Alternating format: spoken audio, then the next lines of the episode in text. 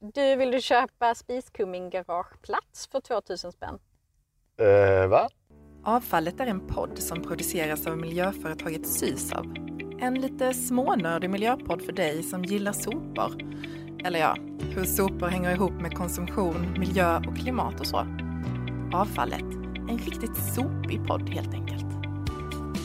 Jo men som du vet så är jag och min sambo mitt uppe i en flytt när det här spelas in. Jo tack. Mm. Och när man flyttar så rensar man ju ut och går igenom vad man har.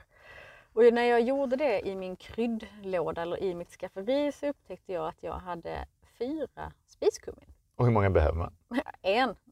Och, och det här är ju faktiskt rätt intressant att jag låter spiskummin ta så pass mycket plats. Det är ju inte supermycket plats, det är en halv decimeter det tar För tre burkar? För tre burkar. Det räknar du ut? Ah. Så jag räknade ut kvadratmeterpriset och sen därefter räknade jag ut kvadratdecimeterpriset och så halverade jag det. Och det blev 2100 kronor för 3 till 4 spiskummin. Så ifall de som nu har köpt ena lägenhet Mm. har samma eh, beteende av att köpa grejer som man faktiskt inte behöver Mm. så måste man ju förvara dem. Mm. Och ifall de också har fyra spiskummin när man bara behöver en så behöver de ställa de tre på den här köpta ytan. Och de har alltså köpt den här lägenheten till er för spiskumminsutrymme 2100 kronor.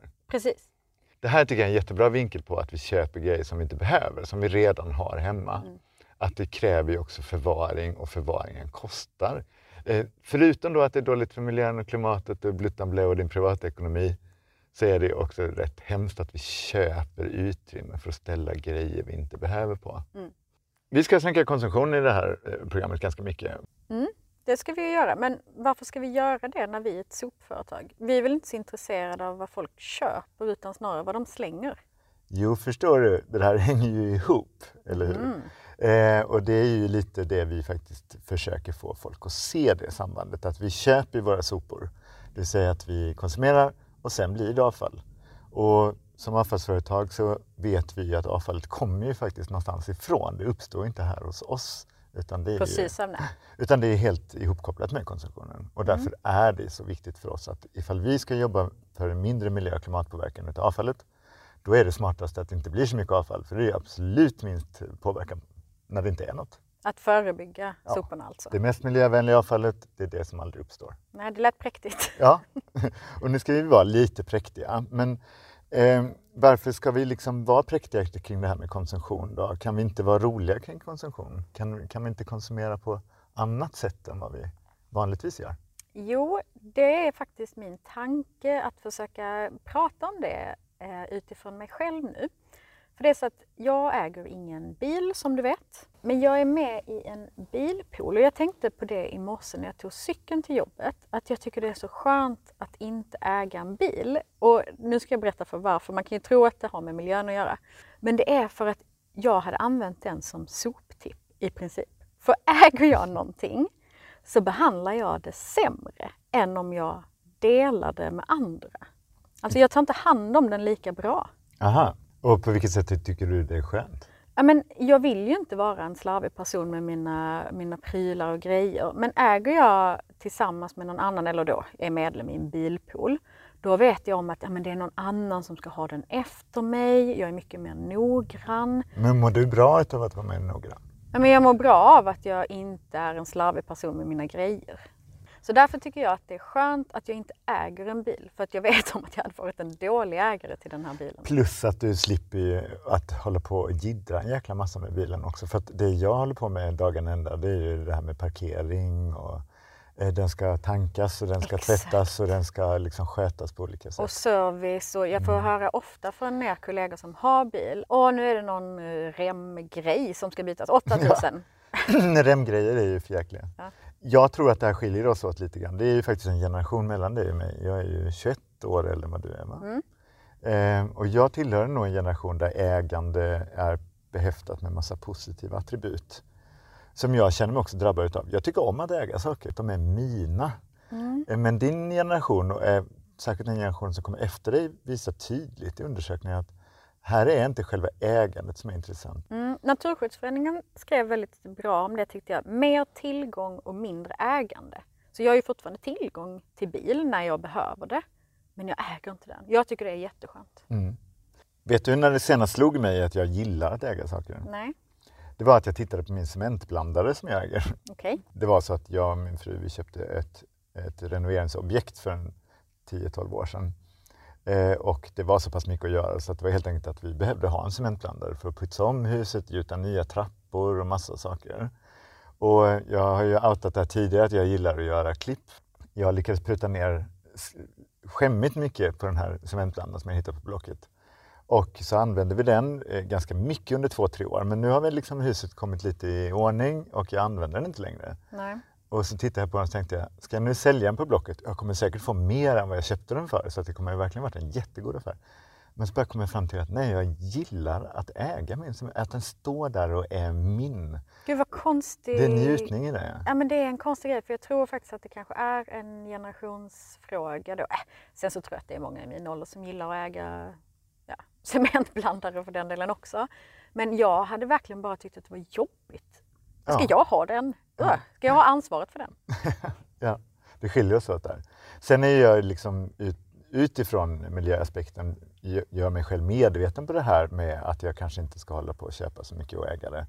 Eh, och det är svårt, därför det är så himla mycket som, som jobbar mot den eh, känslan idag mm. när man ger sig ut på stan. Så det, man kommer inte långt utan att man blir liksom uppmanad att handla. Nej, jag tycker inte ens att jag behöver gå utanför min egen telefon. Så fort jag öppnar den och kollar sociala medier så är det ju riktad reklam till mig som ja. vill att jag ska direkt när du går utanför lägenheten, köp någonting.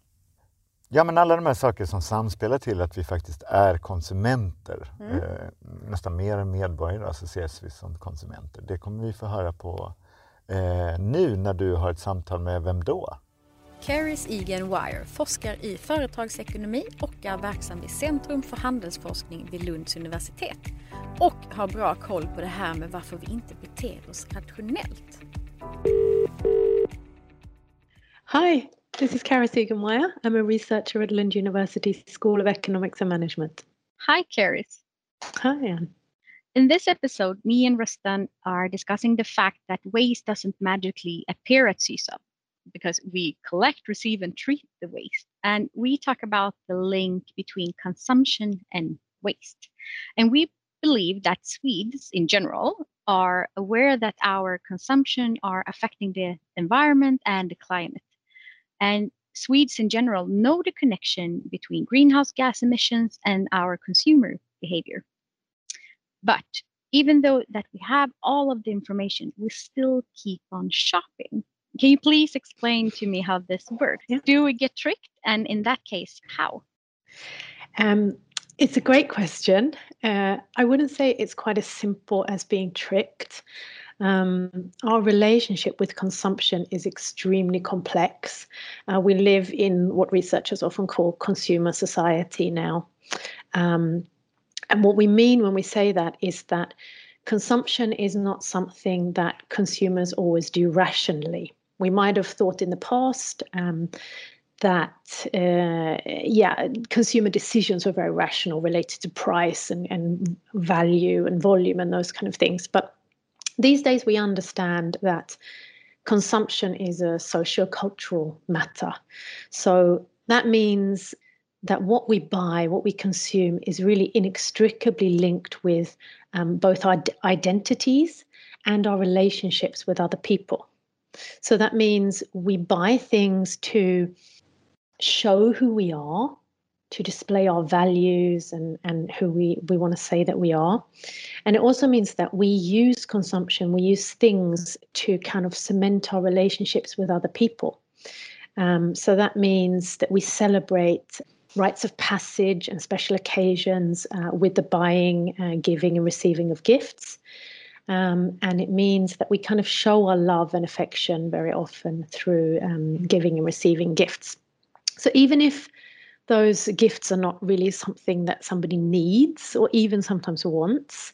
Um, it's part of our culture to give and receive, and and to step outside of that and refuse to engage in those behaviors is kind of socially risky. We risk being seen as mean or unkind or or, or not caring enough. So it's it's it's not as simple as just knowing that something's not good. It's it, it, it's really really complex situation. Yeah. And you talk in in terms of Swedes then, or is it the whole world that acts in this way?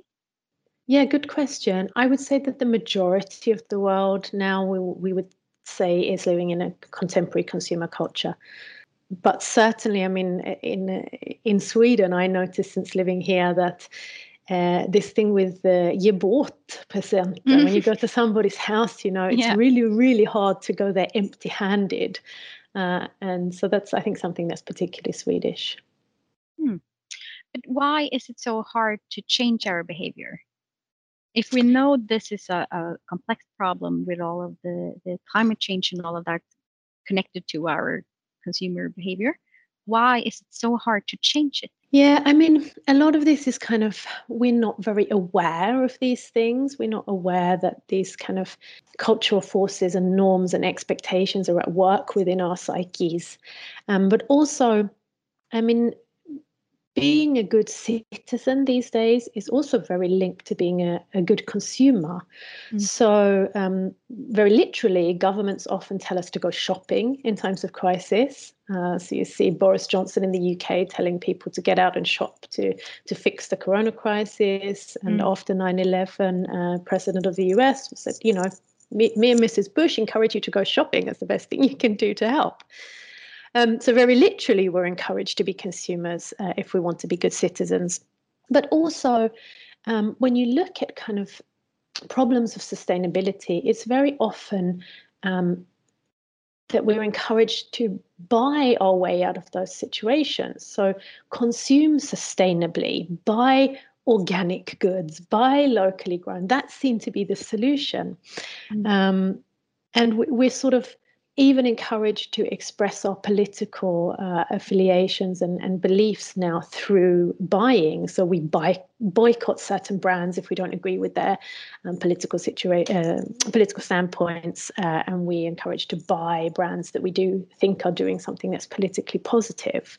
So we show so, who we are by shopping or not yeah, shopping. Sometimes. Yeah, well, it, increasingly it's by shopping. That's the problem. It's not by necessarily not shopping. It's by buying something different, some alternative. Um, and um, and and that's kind of it. It's really tough when the, the solutions to problems are almost always presented as consumption solutions. Even the solutions to having too much stuff, to overconsumption, yeah. is more consumption.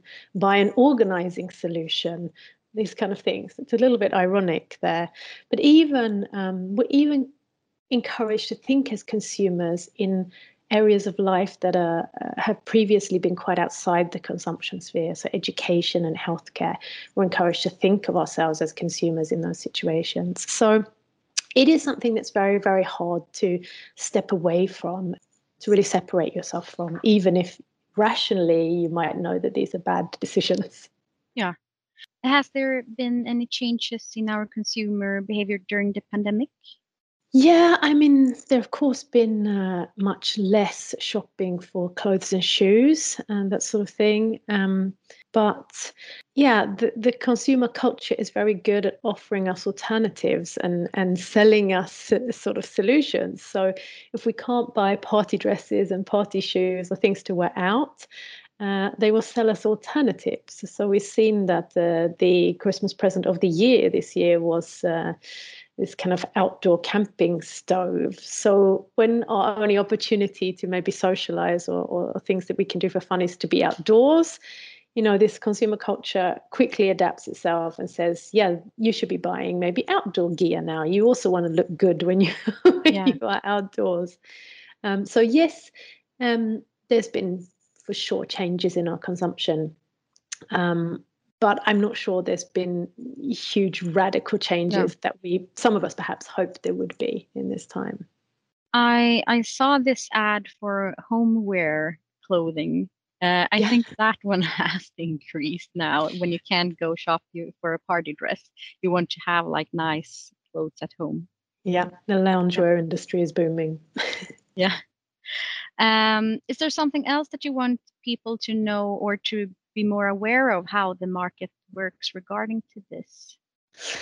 Um, yeah, I think something that I was thinking about is um, this idea of urgency. Um, and that's, I think, one of the big ways in which we're kind of encouraged to buy things that we don't really need or, or necessarily even want. And I'm thinking to things like um, Black Friday and this idea where you have these flash sales. Mm. And I think I did, that's a bit of a long story, but I did a non consumption year a while ago where I, I really tried not to buy anything that wasn't absolutely essential. And one of the things I did during that year was to make a list of things that I wanted and would buy when this year was over. And I was really, really surprised that at the end of the year, there was almost nothing left on that list. And even after a few weeks of reflecting over really wanting something, that kind of that desire was often gone. And yeah. so I think um, marketers are very aware of that and they want us to feel an urgency to buy, whether that's through discounts or uh, creation of scarcity, so that we don't take the time to reflect over whether we really need this, whether we'll really use it, if we have something that might work almost as well, or if we could even borrow um, instead of buying.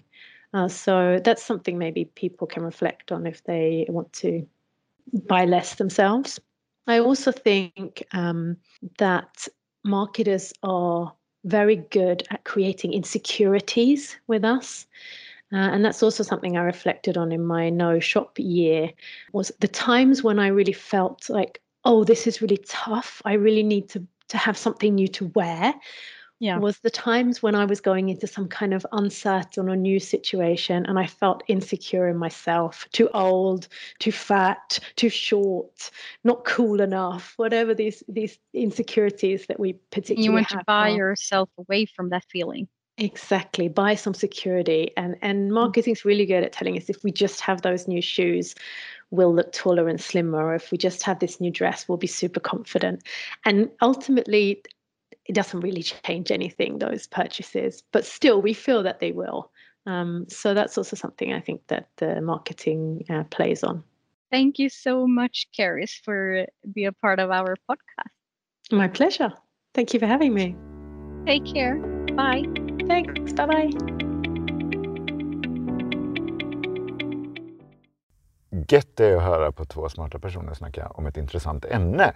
Det jag reagerade över, eh, direkt, det var att hon kom, dök in på det här som jag tycker är så himla intressant. Det var att vi är inte rationella, men att vi tror att vi är rationella. Mm. Att vi tror att vi baserar våra köp på pris och funktionalitet utav varan och så vidare. Men det är ett, som hon sa, mångt och mycket ett socialt beteende. Mm. Jag tyckte det var intressant just den här kombinationen av att det är vår identitet men också förhållandet till andra människor som vi visar när vi konsumerar. Precis. Och vi brukar ju säga det när vi föreläser också faktiskt. Det är väldigt sällan vi faktiskt köper kläder för att vi fryser, mm. utan för att vi vill bli älskade och omtyckta eller visa att vi tillhör en viss grupp eller social, ett socialt sammanhang eller musiksmak och allt det där.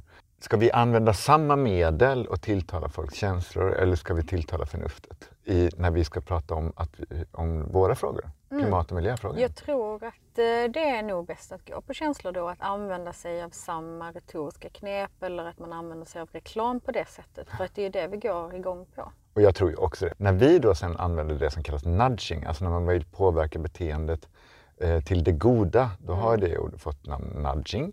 Och det, nudging är bara när det handlar om att det ska bli ett bättre beteende utifrån miljö och klimat kan man säga. För annars får det inte heta nudging. Då heter det reklam. Mm. Men när vi då vill använda nudging, då säger vi så här, åh vill ni manipulera folk? Mm. Men faktum är att vi är ju hela tiden manipulerade eftersom vi samtidigt har ett ideal som människor att vi är rationella. Och när vi då sen blir tilltalade utifrån känslomässiga äh, saker så, så anser vi att vi manipulerade. Det här tycker jag är knäppt faktiskt. Och det är också roligt att folk blir upprörda. Försöker du manipulera mig till att göra något bra? Vad, vad dåligt av dig. Bara, Just det. Okay. Vad är det hemska i det här? Men det jag tyckte också var väldigt intressant det är det här med att, att vi också blir lurade till att shopping ska lösa kriser. Hon nämnde tidigare exempel med, um, inte bara i Sverige utan i USA till exempel, att paret Bush då, att, att uppmuntra till shop. Så just nu är vi ju i en kris som också vi kanske då tänker att vi kan shoppa oss. Och det här kan vi komma in på lite mer sen faktiskt. Hur, vart ska hjulen snurra då? Hur kan vi konsumera annorlunda eller bättre eller smartare? Hur kan vi bli mer medvetna? Men vi ska inte spoila det allt för mycket. Nej. Jag tänkte på det när Keris nämnde sitt köpstopp, för det har jag ju också haft. Och jag gjorde precis som hon, att man börjar sitt köpstopp med att skriva saker man vill ha när man, när man har slutat eh, med sitt köpstopp. Jag fick ett tips av en, en 13-årig eh, tjej faktiskt som berättade om hur de gjorde sin familj, en kompis till en av mina döttrar. Hon sa så här att de har en regel att ifall de vill ha någonting så väntar de en vecka innan de köper det. Mm. För att och, se så att det omedelbara behovet kanske precis. har mattats av. Oftast så köpte de det. Eh, därför att det var inte ett behov. De hade kanske redan det eller det var bara en känsla av att, att vi, passa på. Ja, pass på. Man i stunden blir frestad eller lurad beroende på hur man ser det. I ett av de första avsnitten eh, där vi pratade, då berättade du ju också att du shoppade en del kläder i en slags kris. Just det. Mm. Ja, medelålderskrisen. Mm. Ja, men den, den märkte jag genast, ganska snart, att jag försökte köpa mig ur. Mm. Eh, med en liten ny stil och sånt där. Mm. Eh. Det nämnde ju också Caris att för att vi inte ska känna oss dåliga eller fula eller liksom i en kris, att vi försöker shoppa oss till ett bättre mående. Jag märkte det också väldigt tydligt för tio år sedan är det nog snart. När jag fyllde, ja men det var så att jag skulle fylla 42, 43. Eh, så fick jag helt plötsligt en tjock blank motorcykelmagasin i min brevlåda i mitt, till mitt namn. Och jag hade inte beställt någon sån. Jag bara, va? Vem har börjat prenumerera? Men då förstod jag att det här var liksom ett nummer de skickade ut till alla som fyllde det jag fyllde troligtvis. För att mm. det är en vanlig ålder. de har räknat får, ut det? Ja, de har räknat ut att här får folk en liten identitetskris, medelålderskris. Och nu är de mottagliga för att kanske förverkliga någonting och köpa sig en motorcykel för att känna sig bättre igen. Det tyckte jag var så himla listigt utav dem. Depp eller pepp? Ska jag börja med depp? För det är lite skönt att avsluta med pepp. Gör det. Ja. Ehm, jag läste en artikel om matsvinn. Och vi kan ju ändå så konstatera att när vi producerar någonting som till exempel mat så genererar det klimatgasutsläpp. Eller hur? Ja, bland annat. Mm. Men jag läste i den här artikeln att 8 10% av världens klimatgasutsläpp kommer från livsmedel som aldrig äts upp. 10% av all världens klimatgasutsläpp mm. från saker och ting vi inte äter upp. Precis. Och hade man käkat den här maten så hade jag ändå känt så här, ja okej, okay, ja 10% som går ja vi äter ju upp det. Men nu äter vi ju inte ens det. Nej, och för att köpa annat som ska produceras för att kompensera det vi inte åt. Ja, precis. Och då pratar vi bara klimatutsläppen då alltså och inte pesticider eller vattenåtgång.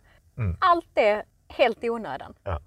Och vi ska väl säga att det är inte bara för att vi inte äter upp det vi köper hem utan det är också bristande infrastruktur framförallt i lite fattigare länder där vägar och bristen på kylsystem och sånt gör att mycket förfars i produktionsledet mm. Så det här är totala svinnet. Precis, och det här är en rapport som heter Food Waste Index Report 2021 från FNs miljöprogram UNEP. Så vill man läsa om det så vet ni nu vad det heter. Det tycker jag är väldigt deppigt att tänka på. Kan kan du snälla berätta någonting peppigt? Jag hade faktiskt den här gången svårt att välja mellan pepp, vilket jag är ovanligt för att det brukar ofta vara ganska tråkiga nyheter eller tri- deppiga nyheter när, när vi kommer till vårt område. Men jag bestämde mig för att jag behöver inte välja. Jag kan faktiskt säga två pepp. Mm. Haha, try stopping me. Ja, det kan du när du klipper. I plural. Ja, så nu blir peps. Den ena pepsen är att under coronapandemin så verkar det som att vårt miljöintresse har ökat i Sverige. Mm. Det tycker jag är skönt att den, det intresset inte har fått stryka foten utan faktiskt har ökat under den här. För ibland är det så att vi kan bara hålla en boll i luften samtidigt. Men här verkar vi faktiskt kunna hålla miljöbollen i luften samtidigt som pandemin pågår. Och det tror jag handlar lite om att vi har blivit medvetna om hur bräckligt saker och ting kan vara. Och här förstår vi också att det är ekosystemens bräcklighet, kanske, att det blivit någon spillövereffekt här. Så det tycker jag är härligt ändå att vi liksom faktiskt eh, fortsätter den starka trenden för intresset kring klimat och miljö. Det har ju också blivit en, eh, ett större intresse för till exempel lokalt producerad mat eller ja. att man ska kunna vara självförsörjande Precis. närmre. Liksom. Hur ska vi klara oss när vi inte kan ha liksom, öppna matgränser? Hur ska vi göra då? Precis. Det tycker jag är intressant. Jättebra. Den andra pepp, och det här läste jag faktiskt i konsumtionsrapporten som kommer från Göteborgs universitet varje år. Och i den här är det en annan peppig grej nämligen. Och det verkar som det är en trend som tyder på att vi börjar bli mer medvetna om vår konsumtion utifrån hur mycket vi faktiskt konsumerar och hur mycket vi uppskattar att vi konsumerar. För där har det varit sånt det här gapet minskar faktiskt på flera mm. områden och det tycker jag är glädjande. Jag ska ta ett skräckexempel som var från konsumtionsrapporten tror jag 2018. Där man fick, man fick alltså uppskatta hur mycket man shoppar inom olika produktkategorier. Och inom inredning och möbler så uppskattade svensken det året att de hade minskat sin konsumtion med ett par procent. Men den hade de facto ökat med över 20. Så vi trodde att vi shoppade mindre när de facto var att vi shoppade mer? Jättemycket mer dessutom, mm. just det produktslaget. Och nu verkar det som att vi har börjat förstå det här inom särskilt klädkonsumtionen, att vi, gapet minskar här mellan vad vi upplever att vi shoppar och vad vi shoppar. Och det tycker jag betyder att vi börjar bli mer medvetna om vårt beteende. Får jag säga en sak till för att dra ner dig i din pepp? Ja. Trots att vi har kunskapen så beter vi oss tvärtom ändå. Ja. Så vad spelar det för roll? Ja, men därför att jag tror väl ändå att på något sätt så, så ska vi kunna fånga människor och få informationen och kommunikationen relevant så måste de också förstå att de är, hur de själva beter sig. Ja, Men det här med medveten konsumtion, det är det, det jag vill nu knyta an till vår nästa gäst. Ja. Nu är det dags för nästa gäst. Generalsekreterare på Medveten konsumtion. Expert på hållbar och cirkulär konsumtion. Hon blev vald till en av de hållbarhetsmäktigaste i Sverige 2021 på aktuell hållbarhetslista. Jag presenterar Alexandra Davidsson! Hallå, hallå, det här var Alexandra Davidsson, generalsekreterare på Medveten konsumtion. Hej Alexandra! Hej Rustan! Vad kul att du kan vara med. Eh, jag vill säga till lyssnarna att eh, jag och Alexandra känner varandra redan ifall vi låter som vi är värsta kompisarna. Men du är med den egenskapen att du faktiskt är expert på det vi snackar om idag och vi snackar om konsumtion och vi vill komma in på det här med medveten konsumtion. Och det mm. heter ju den organisationen du är generalsekreterare för. Kan inte du beskriva lite, vad gör ni och vad gör du? Absolut. Så Medveten konsumtion är en ideell förening. Vi har funnits sedan 2008 och vi finns till för att vi skapar medvetna konsumenter i omställningen till en, eh, till en smartare värld. Och då med då visionen en värld utav cirkulenter.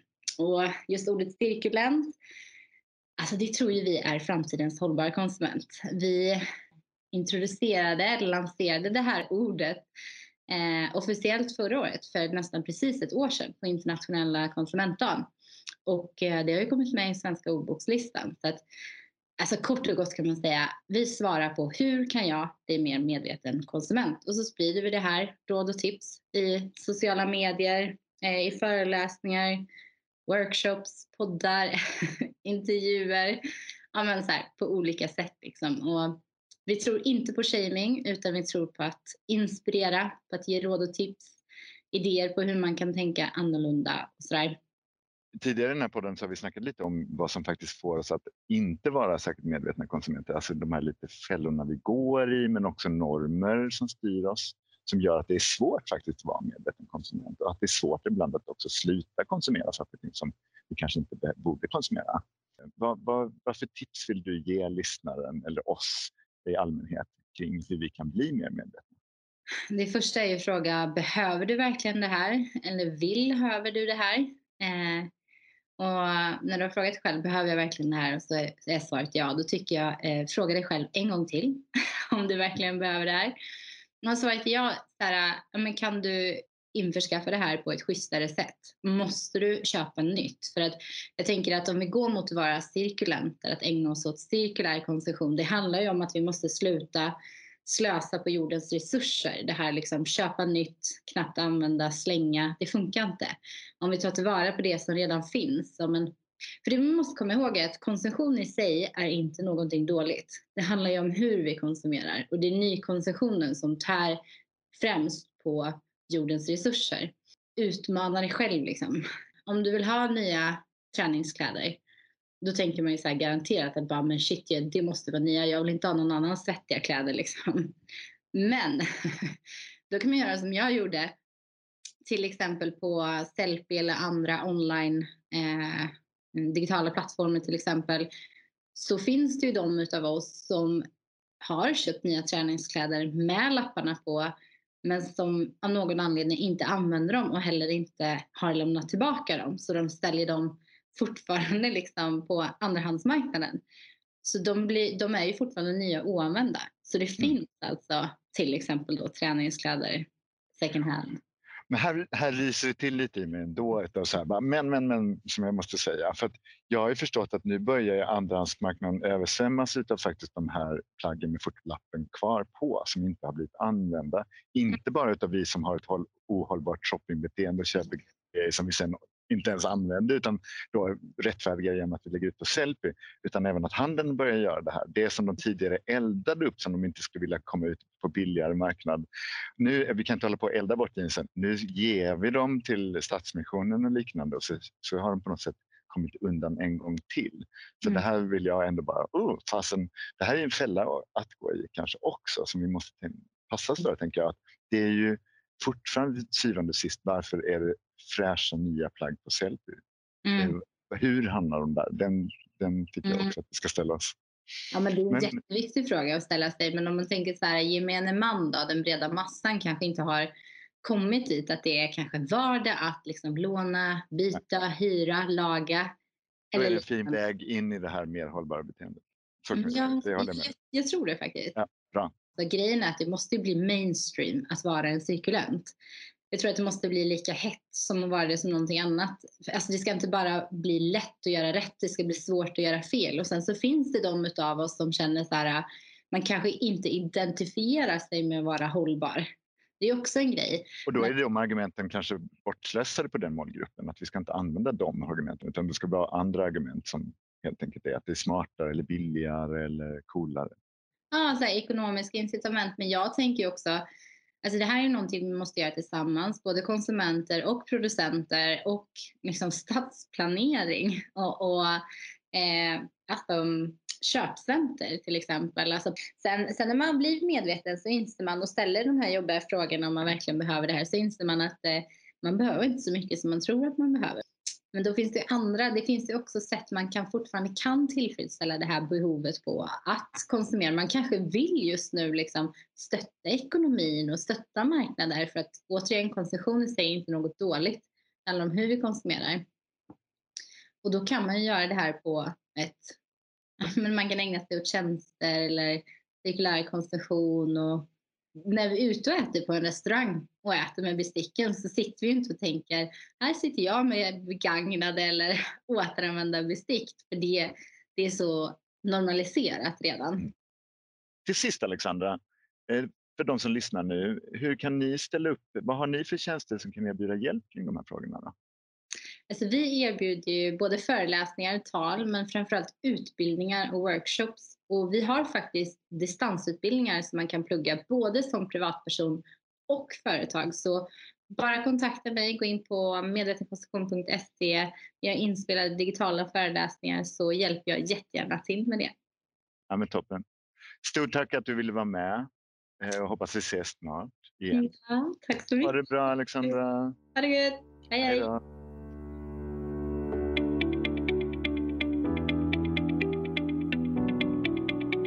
Ja, jag tyckte det var kul att snacka med Alexandra eh, och ta hjälp av medveten konsumtion nu ifall du behöver det. Eh, Alexandra nämnde ju ordet cirkulent och det är ju ett begrepp som de har lanserat och som har fått visst genomslag. Det har hamnat på nyordslistan som hon sa. Mm. Jag vet att du inte är jätteförtjust i ordet. Nej, jag är inte jätteförtjust i just ordet cirkulent men jag gillar ju innebörden att låna, hyra, samäga och dela. Eh, jag vet bara inte om vi behöver ett nytt ord för konsument. Utan kanske snarare en normförskjutning av vad konsument, konsument är. Ja, liksom, vad det innebär. Ja, precis.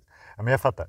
För de här orden och begreppen de är ju ibland nödvändiga för att vi ska samlas kring någonting. Men, men det är ju inte orden som ska till. Nej, och det är ju bra att det kanske startar en diskussion kring det här med vad, vad konsumtion innebär. Ja, men vi är helt överens att vi bör cirkulera mera. Mm. Eh, vi bör återbruka, vi bör eh, reparera, ta hand om det vi äger och har och de resurser vi har. Mm. Så där är vi 100% på banan allihopa. 100% håller vi med varandra, vad skönt. Mm. När jag pluggade till miljövetare så läste jag om rekyleffekten. Så inför det här avsnittet så läste vi ju på en del om den, eller hur? Ja, ifall du menar med att läsa på, a.k.a. kolla på Youtube. Exakt. Och jag tycker att det här är väldigt spännande. Men kan inte du bara kort berätta vad rekyleffekten är? Jo, rekyleffekten är ju det som uppstår när vi inte gör, till exempel inte shoppar. Mm. Vad gör jag då eh, med mina stålar? Mm. Istället, det är en form av en indirekt, indirekt rekyleffekt. Men det finns också direkta rekyleffekter och det handlar om till exempel att ifall mina elektriska apparater hemma blir snålare och billigare att använda, alltså kräver mindre elektricitet. Det visar sig att jag använder dem mer, alltså jag har på dem längre för att jag kan och har råd och det är inte så farligt. Ifall eh, bilen blir bensinsnålare så kör jag längre med den. Det är en direkt rekyleffekt. Sen finns det ju de rekyleffekterna som är till exempel att om jag eh, sopsorterar eller köper ekologisk mjölk, ja men då kan jag åka till Thailand på semester. Den psykologiska rekyleffekten. Precis, att man försvarar sitt beteende och tänker att ja, men jag har ju sparat in på miljön. Det här med rekyleffekten tycker jag är så jäkla jobbig att tänka på för det gör nämligen återigen att saker och ting är inte så enkelt som man tror. Mm. Kan inte saker och ting bara vara lätt? Kan vi inte ha lätta lösningar? Nej, just det, då blir de populistiska. Det gillar vi inte. Utav allt det vi har snackat om idag, vad är det någonting du särskilt eh, vill, eh, som du hakat upp dig på eller som du vill lyfta ännu mer? Mm, jag tänker på ehm, det här som Carries också tog upp, ge bort present eller ge bort gåvor när man går bort på Ja. middag eller så. Och jag är lite osäker på, ska vi ta bort det? Är inte gåva, är inte det den finaste formen av konsumtion? Förstår du vad jag menar? Att, Ja, jag fattar. mm, Ja och nej, skulle jag vilja säga. Därför att jag tycker att det är jättemycket press på det här också. Mm. Eh, jag, och jag gillar inte den pressen. Och jag, som du, du känner mig ganska väl, när det förväntas någonting, då blir jag lite allergisk ju. mm, Och jag tycker inte om det här normerna kring att man måste göra saker och ting. Och när jag ser att vi ska gå bort och vi kanske inte har något hemma, en flaska vin eller någonting, då blir det ju lätt så här, ja, då kanske jag måste sticka in i systemet eller vi kanske måste springa förbi och köpa en Aladdin-ask eller något annat sånt där. Som egentligen, nej, jag fattar vad du menar. ja, Men jag tycker ju ändå att just gåvor, jag läste en jättebra artikel om detta inför jul som Emma Leisne på Sydsvenskan skrev om det här med att vad är en gåva? Det är en kravlös present. Alltså det handlar ju om att man ger någonting. Det finns inga krav på motprestation eller att jag måste få tillbaka någonting. Det är bara för att jag vill ge dig någonting. Eh, och det har vi tyvärr kommit bort ifrån när det gäller till exempel julklappar man kommer överens om innan. Så här, Okej, vi ska ge varandra för 200 kronor. Det är en affärsuppgörelse helt plötsligt istället för en gåva. Ja, där, och det håller jag med fullständigt. De här liksom mer oväntade gåvorna, det är ju underbart. Och, eh, men där kan man ju faktiskt också passa på att tänka på hur kan jag genom gåvan verka för ett förändrat eh, beteende? Det vill säga vad ger jag bort och är det en hållbar gåva? Så besök hållbarapresenter.se där vi tipsar om vad man kan ge bort eh, som är mer hållbart än att köpa en grej som den andra kanske inte ens ville ha eller gillar. Är vi klara? Ja, vi är klara för idag. Tack för idag för att ni har lyssnat. Eh, har ni några frågor som ni skulle vilja att vi tar upp här i podden så får ni gärna skicka in dem till ann.nerlund.sysab.se eller, Nej, jag tycker det räcker med att de mejlar dig. okej, okej, inte Rustans mejl. alltså. Nej. Toodaloo! Då var det slut för idag. Hej då! Det här var en podd producerad av miljöföretaget Sysav. Glöm inte att följa oss på sociala medier. Där heter vi Sysav.